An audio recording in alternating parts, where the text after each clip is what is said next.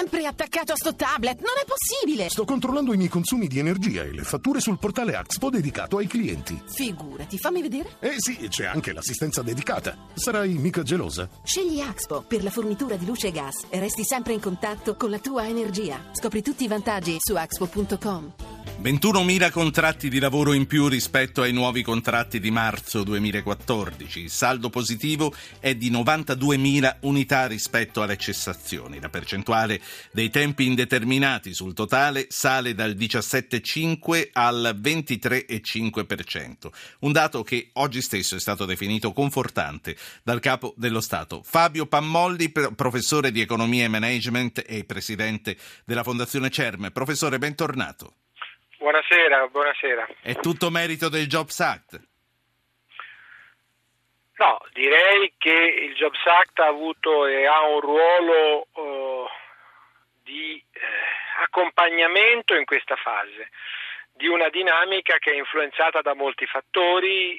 Non dimentichiamoci che gli incentivi fiscali che sono stati introdotti proprio per ridurre la contribuzione sul costo del lavoro sono anche uno degli elementi che hanno inciso su questo incremento e su questo dato positivo.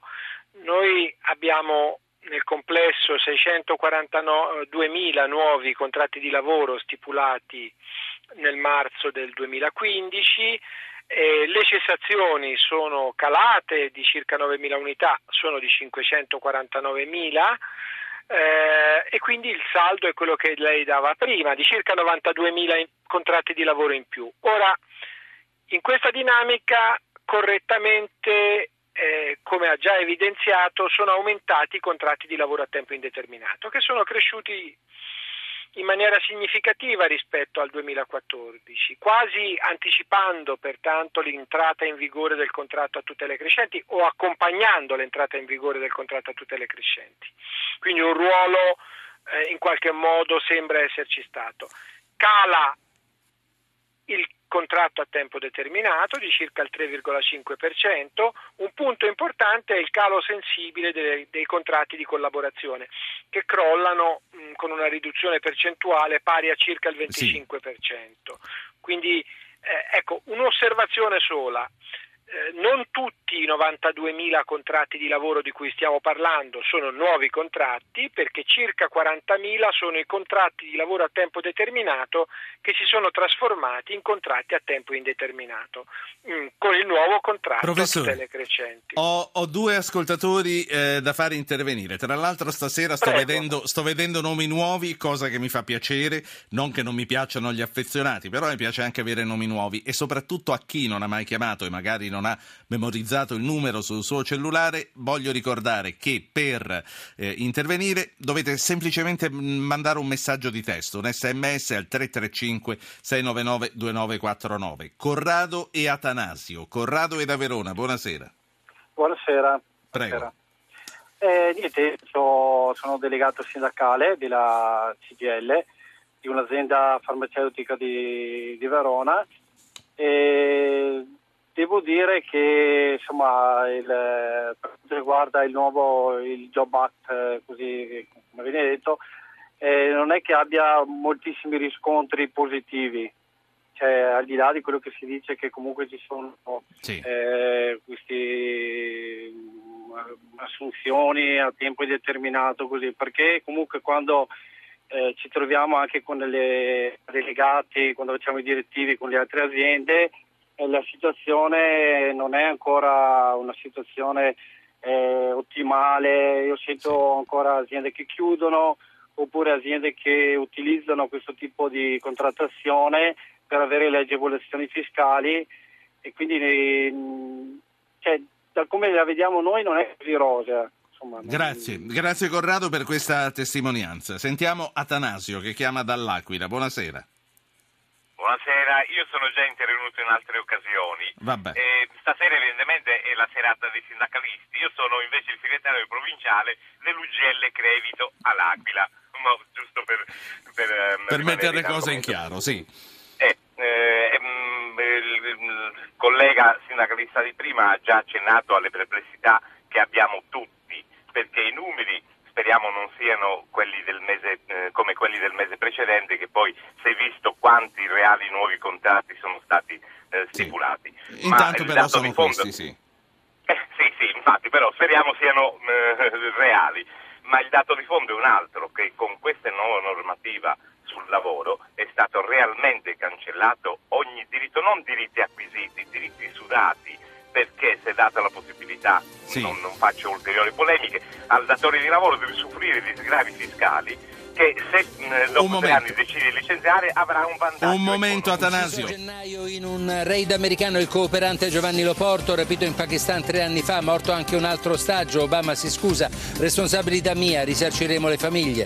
Vertice europeo dopo il naufragio dei migranti nel canale di Sicilia, Renzi, ci sono le condizioni per un accordo, Cameron da noi mezzi non migranti. Il Presidente della Repubblica Mattarella invita a fare di più per i migranti, il Mediterraneo dice non diventi un cimitero, contrastare i trafficanti con la massima forza. Secondo il Ministero del Lavoro cresce il numero dei contratti attivati a marzo, mese di debutto del JOBS ACT, 92.000 in più, aumenta l'occupazione stabile. Eccoli là che parlano di noi, anche di noi insomma, di quello di cui stiamo parlando in questo momento, anche nei titoli del TG2. Atanasio, concluda e ripasso la parola. Io solo chiedo una cortesia, perché vorrei che gli italiani avessero ben chiaro, mi riferisco agli 80 euro.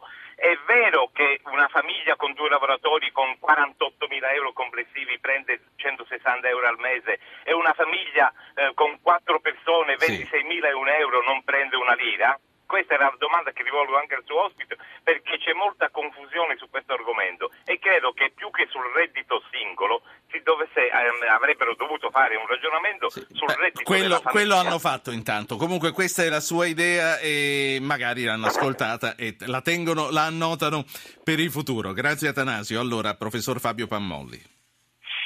Ma guardi, uno dei grandi pregi delle sue trasmissioni è proprio quello di riuscire a dare voce a persone che hanno competenza e che hanno passione per ciò che dicono e che arricchiscono la discussione. Io credo che entrambi gli interventi tocchino un punto importante, tra gli altri che hanno toccato. Cioè, il punto importante è quello riferito agli incentivi legati alla tipologia di decontribuzione sul lavoro che è stata introdotta con la legge di stabilità e quindi con l'inizio del 2015, perché è una decontribuzione che accompagna la partenza del contratto a tutele crescenti, ma è anche un'incentivazione che è stata disegnata per essere temporanea.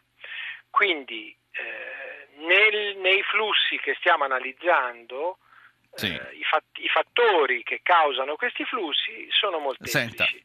Uno di questi fattori potrebbe essere anche questa incentivazione fiscale destinata ad esaurirsi, e quindi da questo punto di vista la preoccupazione dei 2 sindacalisti di che cosa accadrà nel momento in cui questa fase di incentivazione attraverso la decontribuzione cesserà è una preoccupazione legittima che necessita di essere ascoltata. Professor Pammolli, sto cominciando andando a un passo un po' più svelto. Crollo dell'apprendistato, meno 20%, come mai?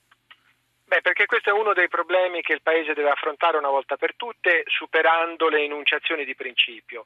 Se noi crediamo nei mestieri, se noi crediamo nella piccola impresa, se noi crediamo che una parte della ripresa sia sui giovani e sia una parte fondamentale, se noi crediamo nell'artigianato, ribadisco il concetto di mestieri, che significa la grande capacità dell'Italia di essere tra piccola impresa e artigianato, noi dobbiamo introdurre drastiche semplificazioni per i contratti di apprendistato e rendere il contratto di apprendistato veramente il modo attraverso il quale il giovane entra e impara un mestiere sapendo che quello non sarà il suo lavoro in quell'azienda, ma che quell'azienda può dargli un grande contributo nella crescita. Domanda a risposta breve. Siamo di fronte ai segni di una ripresa, per così dire, strutturale? Siamo di fronte a una tempesta perfetta positiva, perché noi abbiamo l'euro debole che facilita l'esportazione e riduce il costo di importazione dell'energia, quindi abbassa il prezzo dell'energia per le famiglie e per le imprese. Abbiamo una politica monetaria che riduce i tassi di interesse a livello europeo. Abbiamo però la necessità di capitalizzare questa tempesta positiva nell'arco di un anno, cioè nel 2015 dobbiamo realizzare un tasso di crescita del PIL almeno superiore allo 0,5%. 2016 dobbiamo riuscire ad affrontare il problema del debito, che altrimenti ci riesploderà in maniera pesante. Ultima cosa, professor Pammolli, ha fatto rumore ieri la notizia che nella prima chiamata 8 selezionati su 10 hanno rifiutato l'offerta di Expo 2015 per ricoprire posizioni di diverso tipo, lavori remunerati meno di quanto si aspettassero a fronte di prestazioni giudicate molto impegnative. In altri casi, giovani che nonostante si fossero presentati a tutte le selezioni poi non hanno nemmeno risposto alla chiamata d'assunzione. Lei che cosa ne dice? Due cose, intanto per quanto riguarda l'Expo è chiaro che se si parla di contratti part-time, come si sente, anche di a 500 euro, visto che l'Expo non è a Milano ma è a Rho, si pone un problema di coloro che possono realmente accettare un impiego a quelle condizioni. Vi è però un altro punto che di nuovo richiama anche il punto dell'apprendistato che ho sollevato prima. Di fronte a un'occasione epocale per il Paese come l'Expo, noi dovremmo avere giovani che vanno con facilitazioni dalle loro università e dalle loro scuole ad apprendere un vero mondo nuovo per loro, attraverso poi la possibilità di stipulare dei contratti a tempo determinato, dei contratti flessibili, eccetera. Se questo meccanismo non sta funzionando, vuol dire che da un lato si sono create da parte di chi ha fatto l'offerta di lavoro promesse forse eccessive, ma che dall'altro lato il nostro Paese non è pronto ancora per trovare tutte quelle forme di ingresso dei giovani a fare vere e belle esperienze professionali. Quindi non è questione di bamboccioni che non gli va di prendere un lavoro e un'opportunità.